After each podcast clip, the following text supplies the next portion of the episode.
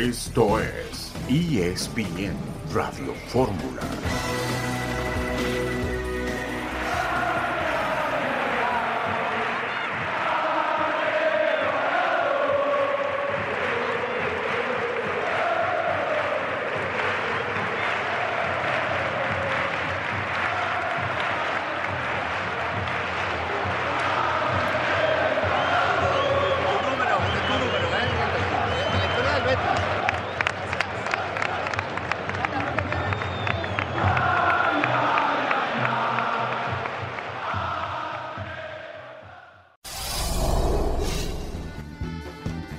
Una transformación de la letra de la antiquísima canción mexicana del Cielito Lindo en la despedida de Andrés Guardado del equipo del Betis, nuevo jugador del equipo de León.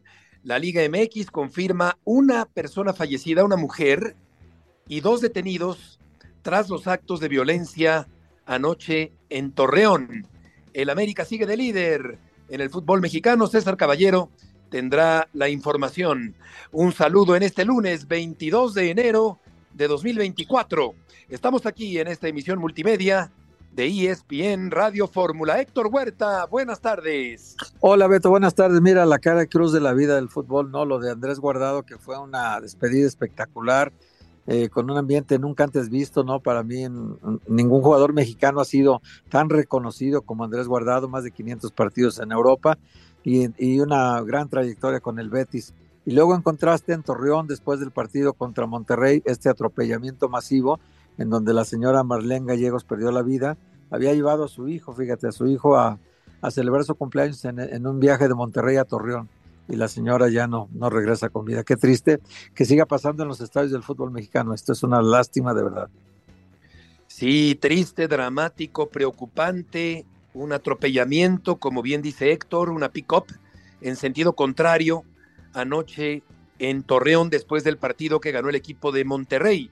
Kate Cowell debutó con el Guadalajara en la derrota ante los Tigres. Algunos destellos de Cowell, pero insuficientes, y pierde el equipo del Guadalajara anoche en un partido pasado por agua en Monterrey. El equipo de San Luis sigue invicto en el fútbol americano. Ravens contra Jefes y cuarenta y nueve contra Detroit. Y Alcaraz, el tenista español, avanzó a los cuartos de final allá en Australia. Pero efectivamente una situación muy lamentable, Héctor, la que se ha presentado el día de ayer por la noche en la comarca lagunera. Sí, sí, sí, y sí fue, por desgracia, aunque lo quieran negar y digan que fue un accidente, que fue, fue directo sobre los que estaban en la banqueta, Beto, fue directo sobre ellos, el, la camioneta había pasado, según relata uno de los testigos, había pasado la camioneta, se dijeron de cosas, se regresó a los veinte metros y fue directo sobre las personas que eran todos aficionados del Monterrey, eh, hirió a varios, hay varios, dos de ellos graves y otro que tiene riesgo de perder la pierna, el papá justamente de este chico. Entonces eh, realmente queda un chico huérfano de catorce años de madre. Entonces es una verdadera tragedia lo que pasó ayer en Torreón. Y no creo que deba de pasar así de noche, Beto. Algo tiene que pasar. Totalmente de acuerdo. Por lo pronto, dice Alejandro Irarragorri en un tuit que está trabajando ya el equipo de Torreón con la Liga y con Rayados para tratar de eh, cerrar filas. Por lo pronto se solidariza con eh, los deudos de la mujer que falleció. Dante Lizalde también. Mi más sentido pésame a la familia de la señora fallecida. Lamento profundamente lo ocurrido la noche de ayer en nuestra ciudad, y por el estilo también otros comunicados como el de Manuel Filisola, que se conduele y manda un abrazo a la familia de la señora Mercado, que falleció ayer allá en Torreón. Tendremos detalles de esta tragedia y hablaremos también de lo deportivo el día de hoy, arrancando la semana en este programa de E S P N Radio Fórmula.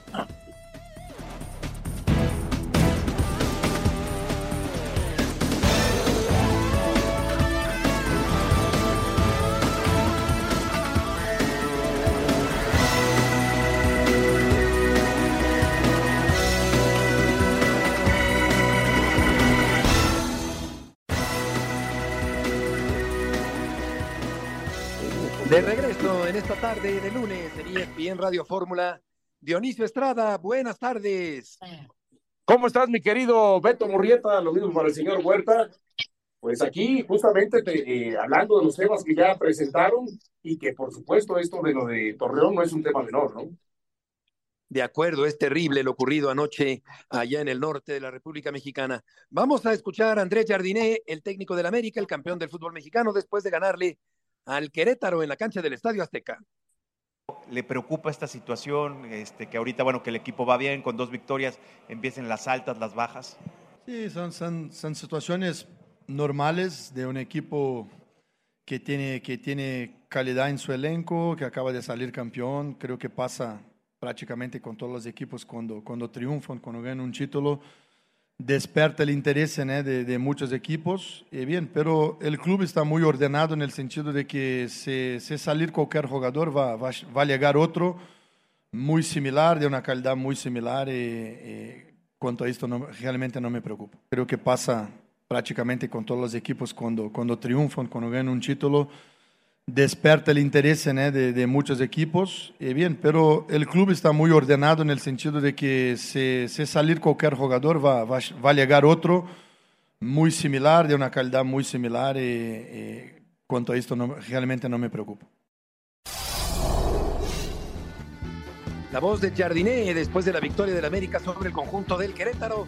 César Caballero, gusto en saludarte.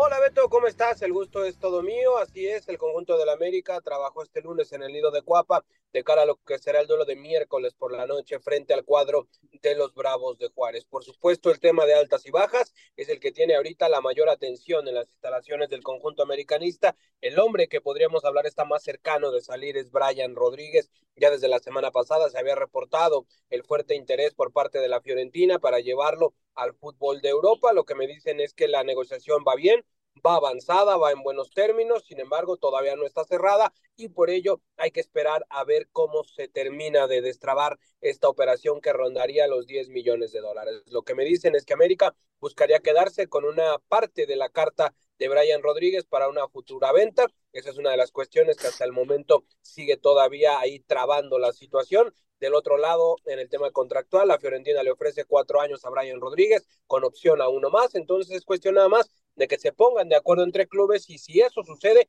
entonces Brian Rodríguez se iría a jugar al fútbol italiano. Esta situación no ha ocurrido hasta el momento y el uruguayo está trabajando con normalidad con el conjunto americanista.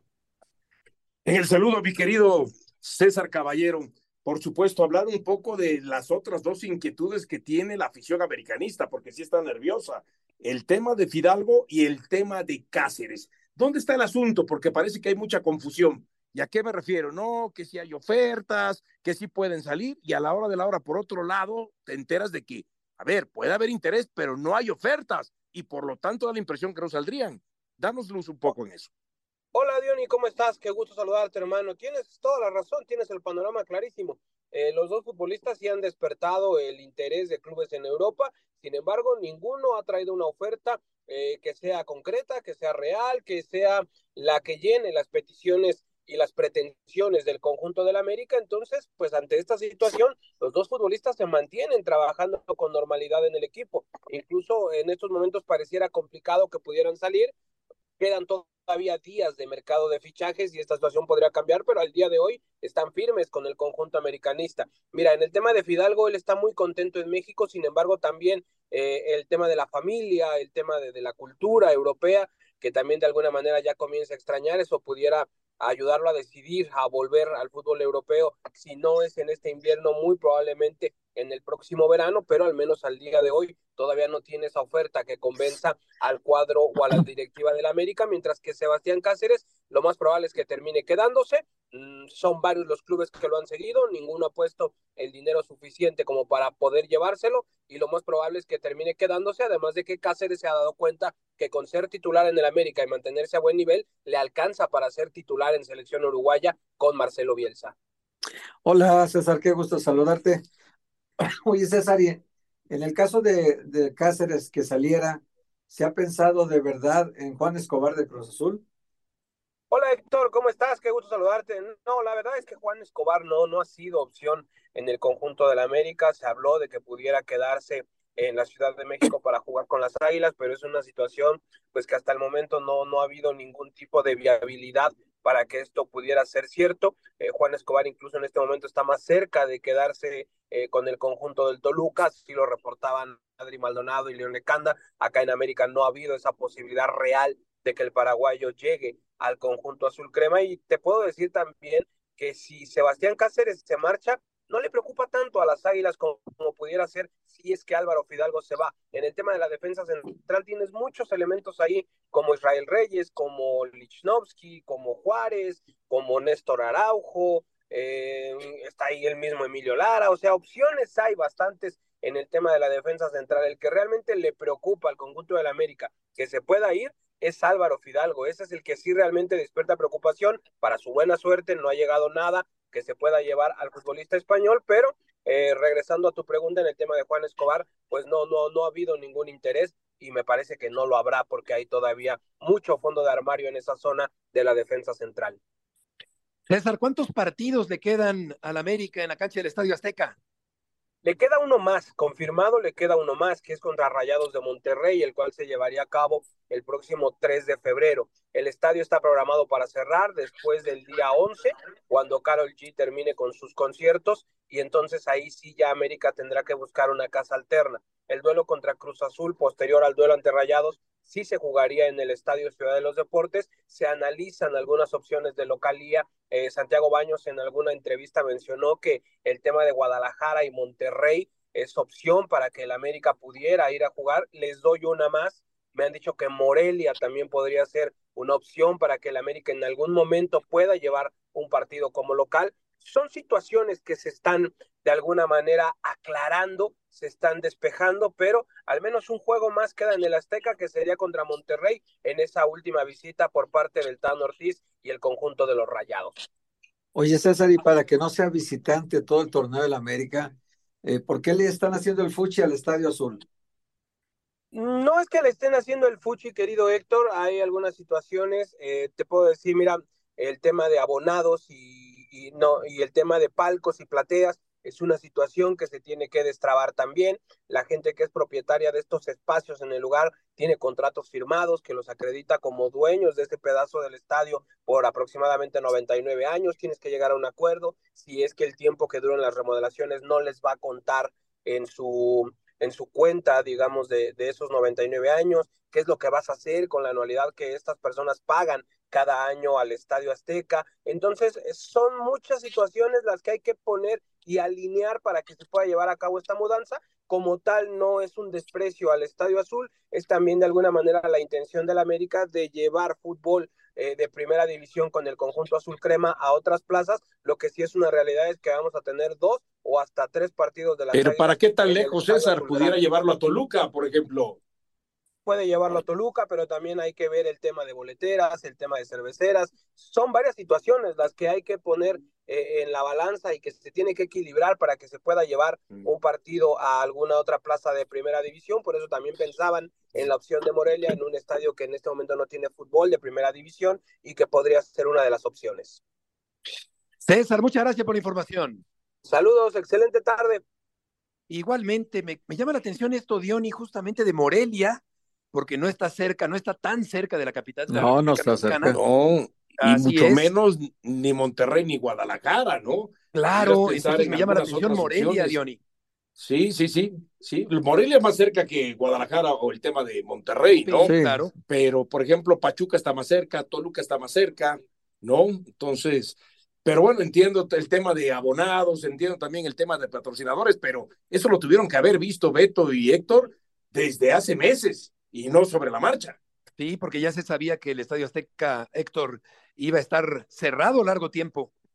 Pues sí, porque el Cruz Azul, que todo lo hace mal, pues esto lo hizo bien.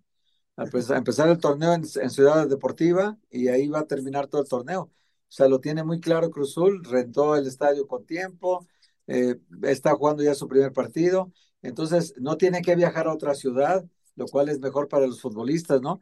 Y sí tendrás un partido en casa y luego otro de visita, pero el América será visitante en todos los partidos. Hasta Querétaro puede ser una sede alternativa. Claro, pero igual viaja. Claro, Querétaro todavía más cerca de la claro. Ciudad de México, y, y el América ha jugado ahí también, el Puebla. Toluca también como local, claro, Puebla, desde luego también, Morelia, por el hecho de que, como bien no hay apunta, primera división. Sí, César, claro. Exactamente, no hay fútbol de primera división actualmente. ¿Pero tú crees, Beto, que, que un abonado va a ir a Morelia a que le cumplan con, sí, su, esa es la con cosa. Su abono? Pues no, no van a ir. Hombre. ¿Sabes cuál es otra opción que no tiene primera división y el estadio está bonito, mucho mejor que el Azul por lo menos? Chiapas. Oh, pues está bastante más lejos. Eh, pero estás a cuarenta y cinco minutos en avión. No, sí, sí. Haces sí, lo mismo que de aquí a Monterrey o que de aquí a Guadalajara. No, pues ya vete a Los Ángeles mejor. Bueno, pues es que yo, pero América fue lo que propuso. Vete su, a otro país ya. Pero claro, lo propuso su presidente, no yo, Monterrey y Guadalajara. No. ¿Te incomoda tener a América en Guadalajara? Dilo, señor. No, eh, Guadalajara es la tierra de las Chivas. ¿Qué están haciendo allá? No, no, no, el América, el América es de la Ciudad de México, debería estar en el Estadio Azul, ¿para qué se complica la vida? Estoy de acuerdo contigo, nah. No te lo discuto. Claro, y, y los atlantistas estaríamos dispuestos a...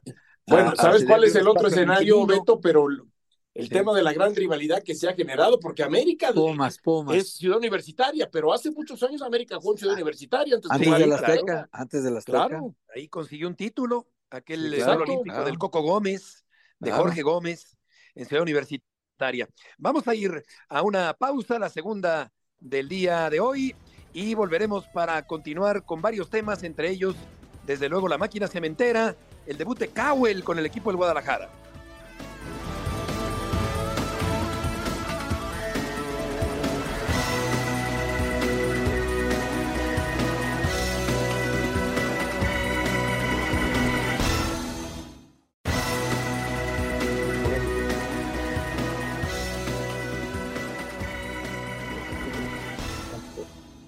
Aquí estamos de regreso en E S P N Radio Fórmula, la tarde de este lunes, y vamos a escuchar tanto a Gago, el técnico del equipo del eh, Guadalajara, como a Siboldi, el técnico del subcampeón del fútbol mexicano, el Tigres, que ganó el día de ayer.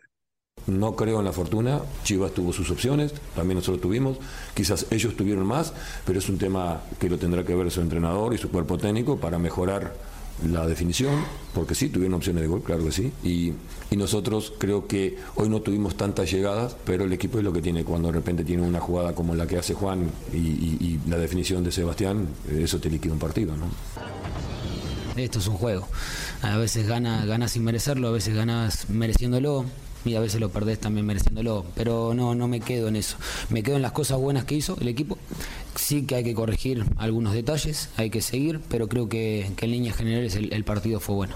Vivo así el fútbol, vivo así los partidos, no le dije nada al árbitro para que me saque una tarjeta amarilla, la verdad no la entendí, pero vivo así, es mi forma de, de, de entrenar y de, de vivir este deporte. Estaba para jugar, creo que un poquito de menos tiempo del que jugó, eh, por la preparación que, que nosotros creemos que es para, el, para él lo mejor, eh, entró muy bien, se acopló muy rápido a todo el grupo y eso, eso es lo importante, y era un partido que por ahí iba a tener esa característica que tiene él de tener espacio y poder concretar a, a esas situaciones de ataque. Lamentablemente hoy nos vamos con una derrota y estoy triste y con bronca.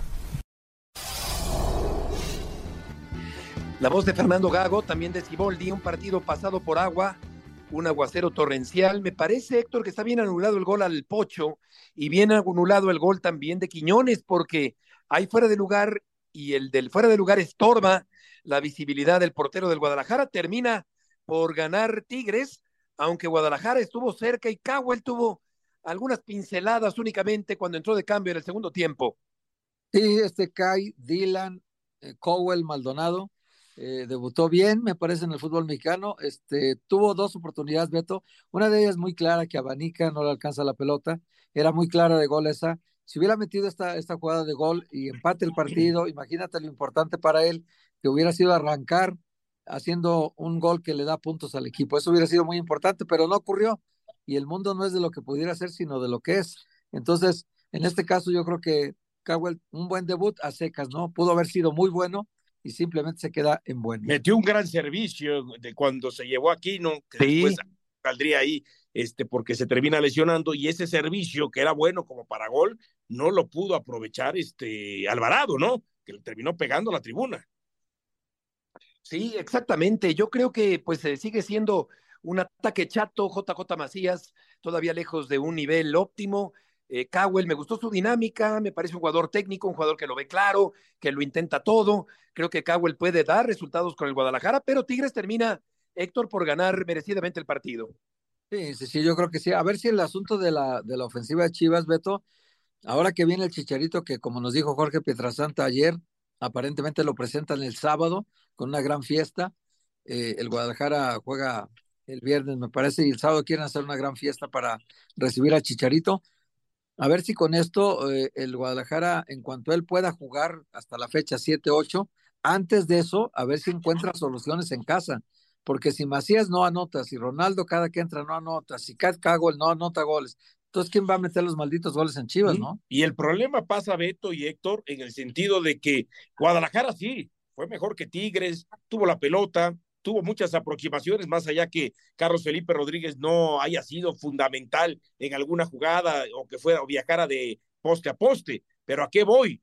A diferencia de equipos como América, como Tigres, como el mismo Monterrey, ellos, Beto y Héctor, sí tienen esas individualidades de peso, esas individualidades que te pueden inclinar la balanza aunque no juegues bien. Guadalajara es muy poco, a lo mejor el Pocho, puede ser Alvarado, pero realmente está, estamos viendo de que partidos que juegas bien y no eres capaz de ganarlo, es porque te falta calidad en, en las individualidades. Sí, sí, la verdad que sí, la verdad que sí. Y por otra parte, eh, sí, efectivamente, Héctor juega el viernes en Tijuana, el equipo del Guadalajara, y esto eh, deja libre ya la actividad del primer equipo para que el fin de semana, según nos dices, sea ya la presentación de Javier Hernández con el equipo de las Chivas. Sí, esa es la cuestión, que le quieren hacer una gran fiesta. Deberían de preguntarle a los de León cómo hacerle, ¿no? Qué rápido hicieron lo de Guardado, ¿no? Y una gran producción de lo de Guardado. No a los de Toluca, ¿no? No, los de Toluca hacen fatales. Hay que les digan un cursito con los de León, ¿no? Porque son fatales para ellos. Y luego el de por sí está dormido el Alexis y luego lo ponen más dormido, imagínate.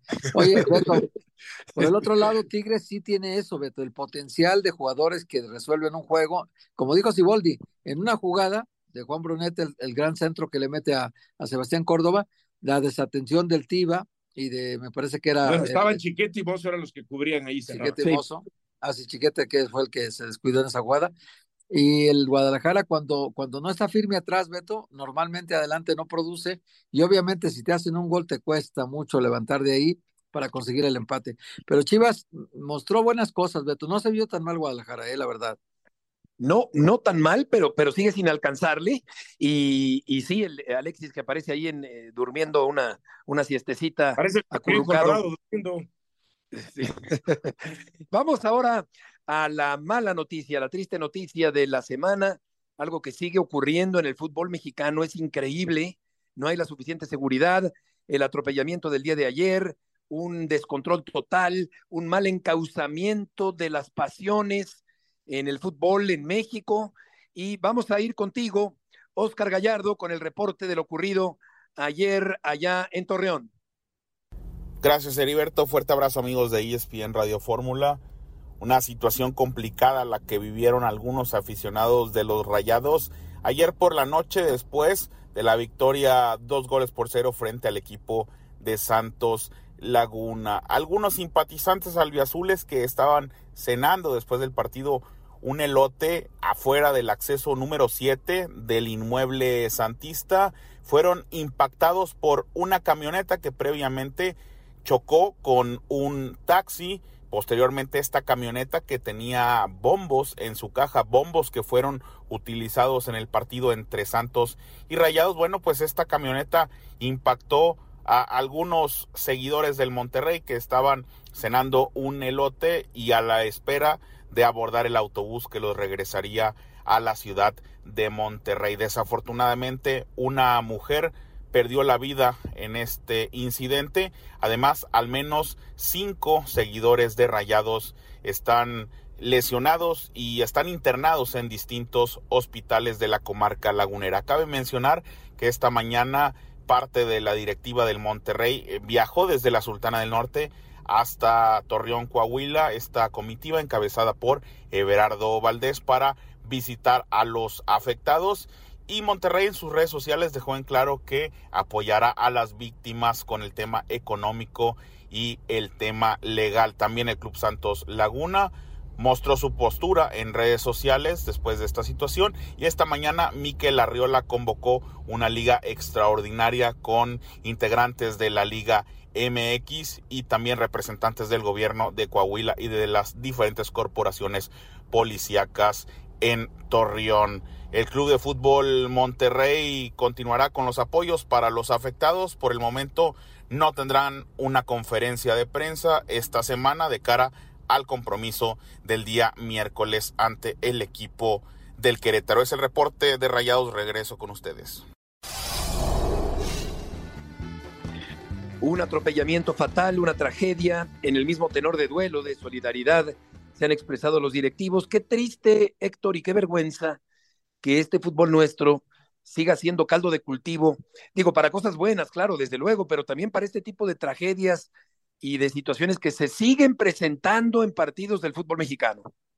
Ahora también, Beto, ¿dónde termina la responsabilidad del equipo local? Creo que todavía en las inmediaciones del estadio, una hora después del partido. Eh, creo que a quinientos metros a la redonda hay responsabilidad del club local. Así que, ¿qué pasará? ¿Vetarán el estadio de Torreón? ¿O no lo vetará la liga? ¿O querrán con, con tweets tratando de cubrir las cosas? No sé qué va a pasar, pero la liga tiene un buen reto ahorita para saber qué va a hacer, Beto, porque sí, me da la impresión de que ya pactaron que no van a hacer nada. Aquí la cuestión, Beto, también pasa porque aparentemente se, eh, se está manejando la versión que esto no tiene que ver con una pasión malentendida. Y entonces, partiendo desde ahí, la liga, encabezada por Mikel Arriola, tendrá que ser muy, este, se puede decir, atinada eh, en la lectura de las investigaciones, en las investigaciones que se hagan, para entonces realmente dónde ver dónde está esa línea delgada, entre si fue una pasión desmedida o fue un accidente aislado a esta pasión desmedida. Sí, sí, qué bueno que lo estableces de esa manera también. Ahora, Eh, dice la afición de Monterrey que utilice el escudo del Monterrey, que yo creo que no debería hacerlo porque no es un comunicado institucional del club, sino de la afición, pero bueno, más allá de ese detalle, lo importante es lo que dice, y lo que dice, Héctor, es que califica como atentado lo claro. ocurrido el día de ayer. Un testigo que estaba y el hijo de la señora fallecida, que lo atropellaron también a él, ambos dijeron que fue un incidente en el que pasa la camioneta, Beto, se hacen de palabras con este pequeño grupo del Monterrey y estos aficionados del Santos. No era uno el que conducía solamente, creo que es un agente vial el que atropelló a la señora y a los demás integrantes de esta pequeña barra de Monterrey. Dice que pasa, se dicen de palabras, eh, el de la camioneta se va y luego regresa y a toda velocidad quiere impactarlos directo, pero se le atraviesa en el camino un taxi. Entonces arrolla el taxi primero y luego se va sobre las personas directo y sí. entonces eh, ellos lo consideran un atropellamiento intencional. Entonces se tiene que considerar una, un, un, en este caso un homicidio doloso. Ese es el sí. problema, que si ya lo quieren calificar de, de accidente, Beto, como que perdió el control del carro y se fue a estrellar contra las personas. Los testigos que estaban ahí presentes, que hay grabaciones de, de ambos, yo las tengo aquí a la mano, y los dos dicen que fue intencional. Claro, eh, es muy distinto eh, si se trata de, una, de, un, de un atropellamiento intencional. Estamos hablando de algo mucho más delicado. Volveremos enseguida.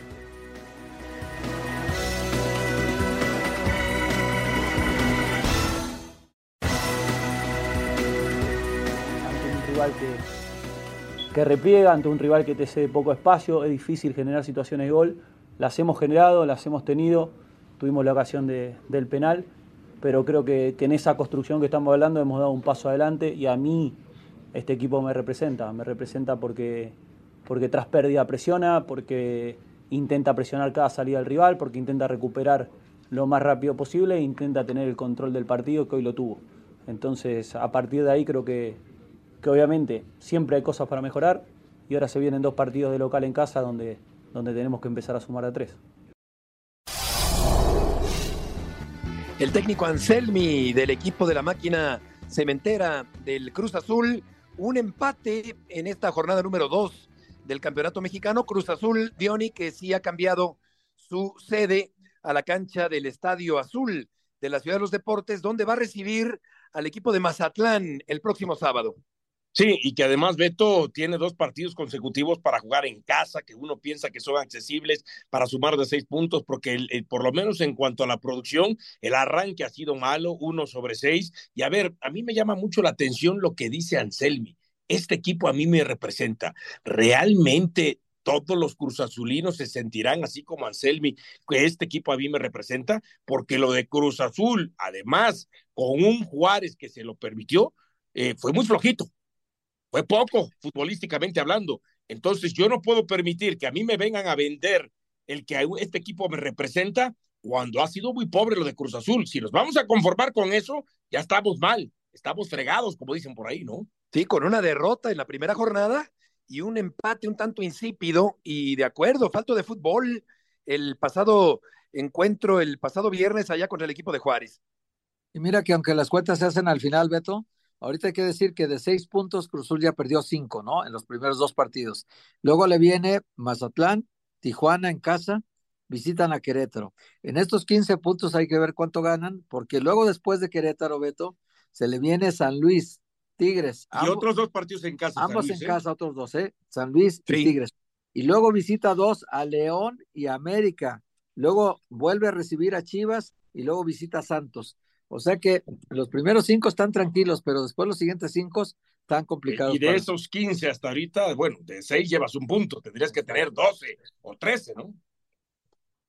Sí, sí, todavía muy, muy pronto para, para sentir esta plena identificación con una propuesta que todavía no está definida, eh, pero que está dando algún viso de que el Cruz Azul puede hacer una buena campaña. Vamos a ver qué ocurre el próximo fin de semana cuando regresa a la cancha de la ciudad de los deportes. Vamos a escuchar al señor Lema, el técnico del equipo de la Universidad de México. Pasión, determinación y constancia es lo que te hace campeón y mantiene tu actitud de ride or die, baby. eBay Motors tiene lo que necesitas para darle mantenimiento a tu vehículo y para llegar hasta el rendimiento máximo. Desde sobrealimentadores, sistemas de sonido, tubos de escape, luces L E D y más. Si buscas velocidad, potencia o estilo, lo encontrarás todo en eBay Motors. Con más de ciento veintidós millones de piezas, siempre encontrarás justo lo que buscas. Y con Guaranteed Fit de eBay, tienes la garantía de que tu pieza quede perfectamente a la primera o se te devuelve tu dinero. Porque con eBay Motors, quemas llantas y no tu dinero. Con las piezas que buscas, a los precios que quieres, tu auto se convertirá en el M V P que te dará el triunfo. eBay Motors, e bay motors punto com. Solo para artículos elegibles se aplican restricciones. Y de los cuatro tiros al arco hicieron tres goles, o sea que felicitaciones al rival. Nada más este, plantearlo lo plantearía igual, porque si se diera así nunca se dan iguales los partidos, pero si se dieran así de diez partidos ganas ocho con, con estas estadísticas. Es, es fútbol, se dio, la balanza dio para, para el otro lado, obviamente porque han hecho cosas muy bien, así que nada más que felicitar al rival. Son dos jugadores muy completos, así que eh, tienen un sacrificio enorme, eh, trabajan muchísimo cuando no tienen la pelota, eh, así que, y cuando la tienen sus compañeros también se mueven muchísimo, así que son completísimos. Eh, me gusta cómo se mueven juntos, obviamente por suerte tenemos otras variantes también, así que iremos buscando eh, cómo se acomodan mejor, pero estoy muy contento con lo que tengo, así que vamos a ir por ahí. Y aquí la mala noticia es que se queda sin Funes Mori. Resultó Héctor lesionado, el naturalizado mexicano, en el partido contra el equipo de San Luis. Así sí. que esto abre la posibilidad para que Martínez se quede solo con la titularidad en el equipo universitario. Sí, parece que fue bastante más serio de lo que pensábamos todos en el momento que vimos la acción. Beto, neumotórax se llama. Neumotórax, llegó a un problema en el pulmón directo, porque realmente, Beto, la jugada no se ve, digo, mala intención no hay de Sanabria, de ninguna manera, pero además un choque como cualquiera, como hay muchos en la cancha, ¿no?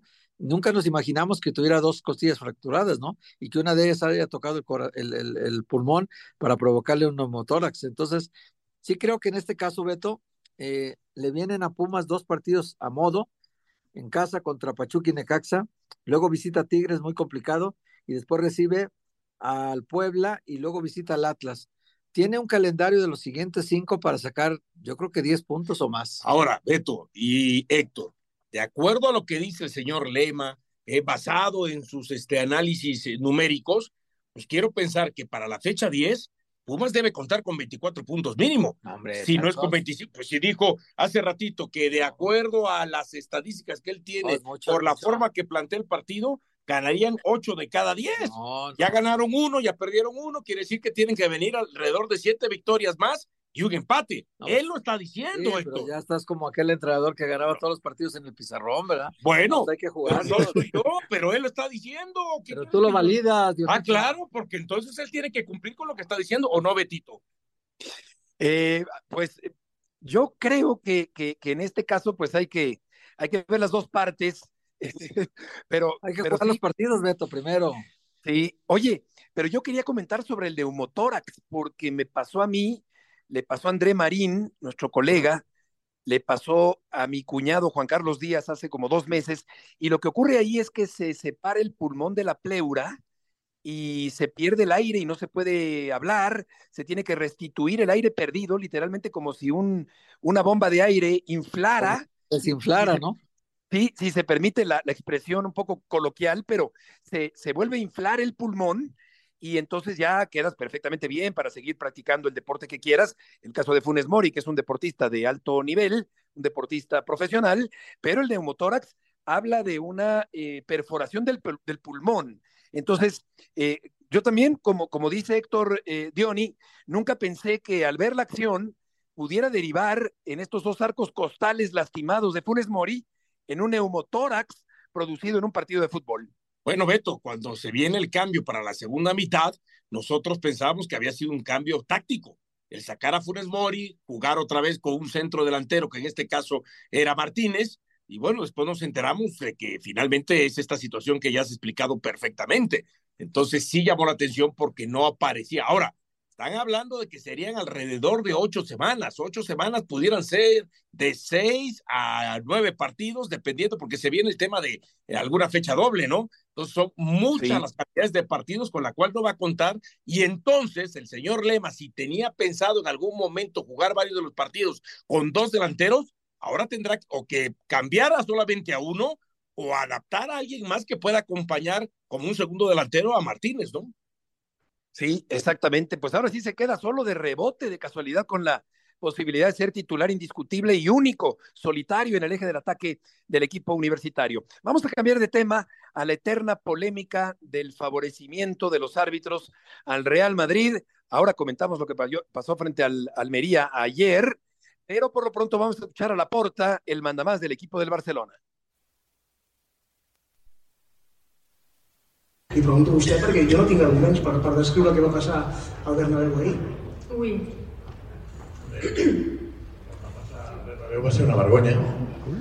Penso que, que el col·lectiu arbitral ha de donar resposta a una sèrie de pressions que s'estan produint durant tota la temporada en els àrbitres i si no donen resposta ens deixen molt inquiets perquè entenc que hi ha un abandonament de, de funcions. Li pregunto a vostè perquè jo no tinc... Sí, también eh, Xavi eh, se quejaba después de ganarle al Betis de, del arbitraje en el partido del Real Madrid. Yo, yo creo que no es hombro, yo creo que es el bíceps. Y luego es muy interesante, Héctor, escuchar, muy interesante escuchar, muy periodístico, los audios del V A R, donde el V A R eh, al parecer quiere persuadir al árbitro, convencerlo de que hay hombro, pero yo creo que el balón golpea o es golpeado por Vinicius con el bíceps. No sé qué piensen ustedes. Yo también pienso que fue un, un alazo, Beto. Con el ala completa le dio, tomó, tomó vuelo con el ala y le dio entre hombro, bíceps, y obviamente cuando, cuando, cuando llegas al bíceps, ahí entra la duda de, eh, acuérdate que el reglamento dice que lo que viene siendo la manga del, de la camisa corta, como que la superficie hacia arriba puedes tocar la pelota y no hacer mano, y de la, de la manga hacia abajo ya es mano cualquier jugada que conectas con, con el brazo, así que está, para mí está muy dudoso y para mí sí era falta, era incluso empujón de, de, de Vinicius sobre el defensor y luego también un remate con, con el antebrazo, entonces a mí me parece que debió anularse, pero sí el V A R y el árbitro estaban como todos de acuerdo en que se marcara así, ¿no? Sí, y él ya había marcado la mano y, y, y, y quizá no tenía por qué haber ido al V A R, pero vamos a escuchar lo que dicen los del Madrid. Ancelotti, el técnico del Madrid, también Garitano, que está furioso, el técnico del Almería, pero no quiere hablar mucho que digamos por temor a que lo vayan a castigar. Entiendo el enfado, eh, la queja de Almería, lo entiendo perfectamente. Eh, la verdad es que han sido decisiones revisadas por el V A R y al final creo que el árbitro ha tomado la decisión eh, y creo que han sido tres decisiones bastante claras. ¿Qué sabor de boca se os queda? Bueno, creo que el equipo ha hecho un gran partido, nos hemos puesto por delante y bueno, creo que alguien ha decidido que aquí no podíamos ganar y que el, el partido no podía acabar así y así ha sido, no, no, no hay nada más. Ya habéis visto el partido, lo que ha pasado ya, ya se ha visto. Pero me gustaría saber su opinión. Ya, mi opinión luego nos sancionan a los entrenadores por hablar. O sea que mi opinión yo creo que no, no sirve para nada porque ya habéis visto lo que ha pasado. No sé, eh, es verdad que he protestado bastantes eh, decisiones que se han tomado y él ha decidido, no le he dicho nada, pero ha decidido expulsarme. Eh, es cierto que he estado protestando muchas, muchas acciones o muchas decisiones. Eh, lógicamente no, no, puedo hacer, no podía hacer otra cosa. Las voces de eh, Ancelotti, también de Marc, del equipo de la Almería, que está inconforme y que decreta, Diony, que alguien no ha querido que ganásemos el día de hoy aquí, como diciendo, hay la consigna de favorecer, y yo creo que sí fue favorecido ayer el Real Madrid. Sí, yo no tengo mis dudas, Beto. Realmente eh, lo de Vinicius tuvo que haberse marcado mano.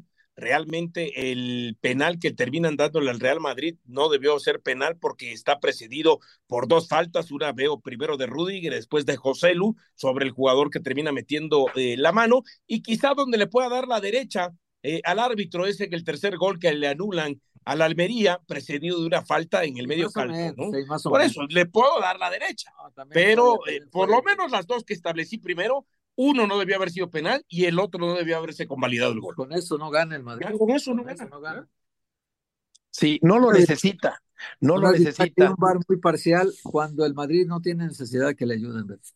Claro, exactamente. Y el árbitro tiene que pensar con su propia cabeza, con su propio criterio, más allá de, de esta forma eh, que, que parece de una cierta presión por Incide- parte del V A R.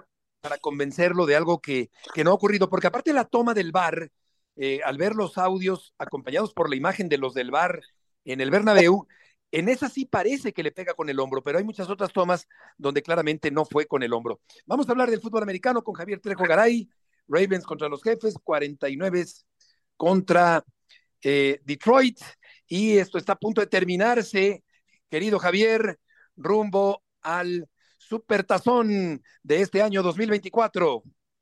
¿Qué tal, mi querido Beto? ¿Cómo estás? Hola, Héctor, Diony, un gusto saludarles. Sí, efectivamente, ya estamos a tres juegos solamente de que caiga el telón de la temporada veinte veintitrés. Ojo, es la temporada veinte veintitrés, aunque estemos ya en el año dos mil veinticuatro. Eh, como bien lo comentas, ya están listas las dos finales de conferencia. Baltimore llega con todo merecimiento, terminó como el mejor equipo de la conferencia americana.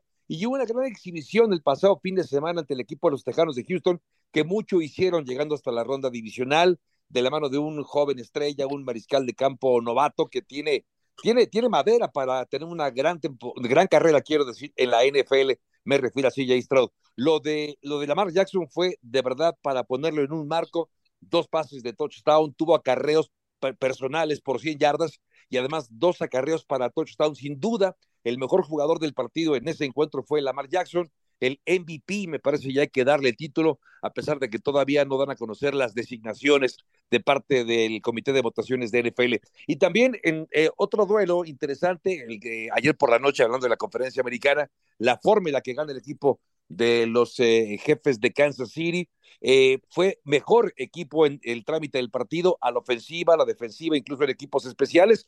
Lamentablemente, Buffalo deja pasar la oportunidad de tener eh, por primera vez una victoria sobre Kansas City en postemporada, porque además estaban jugando en casa, llegaba con seis victorias consecutivas y ni así pudo demostrarlo. Fue mejor, insisto, Kansas City, la experiencia del mariscal de campo, la experiencia de Andy Reid acaba pesando. Y del lado de la Conferencia Nacional, Beto, San Francisco tuvo sus problemas enfrentando el equipo de los empacadores de Green Bay, que venían de ganarle a los Vaqueros de Dallas.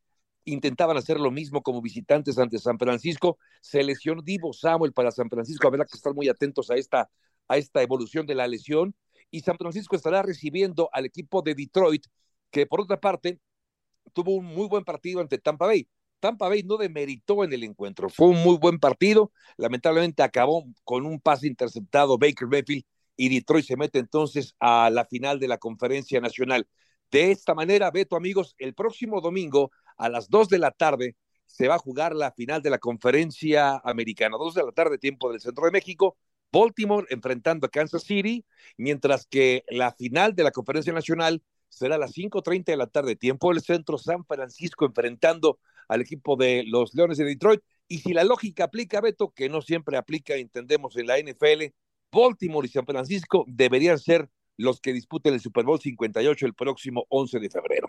Mi querido Javier Trejo Garay, te mando un fuerte abrazo. Johnny, el abrazo. Que de pronto escuchemos a San Francisco en un Super Bowl, o al propio Kansas últimamente un Super Bowl, o a los Ravens en algún momento, se nota, es más lógico, ¿no? Pero escuchar a Detroit que llega un Super Bowl, mi pregunta va en lo siguiente: ¿qué tan atractivo es y qué tan mediático puede ser para el espectáculo y para la gente? Es una muy buena pregunta, porque sí, en los últimos años, yo diría décadas, Detroit no ha sido uno de los equipos más populares. De hecho, tiene cuatro títulos nacionales el equipo de Detroit, pero todos ellos fueron logrados antes de la era del Super Bowl, es decir, hace más de sesenta años que logró esos cuatro títulos. Entiendo por dónde vas, pero si me permites, fíjate, eh, a, ayer los boletos, o este fin de semana, los boletos más caros para ver un partido de la ronda divisional eran los de Detroit enfrentando a Tampa Bay. Evidentemente eran aficionados de Detroit buscando eh, estar presentes en, esa, en ese partido que al final se decantó a su favor. Entiendo por dónde vas.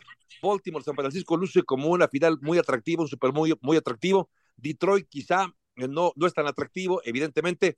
Y además, déjame decirte algo más. Me parece que si Detroit califica, si gana San Francisco, la tendrá todavía más fácil el equipo de Baltimore. Me parece que lo que le gustaría a la mayoría de los aficionados es sin duda un Super Bowl entre San Francisco y Baltimore.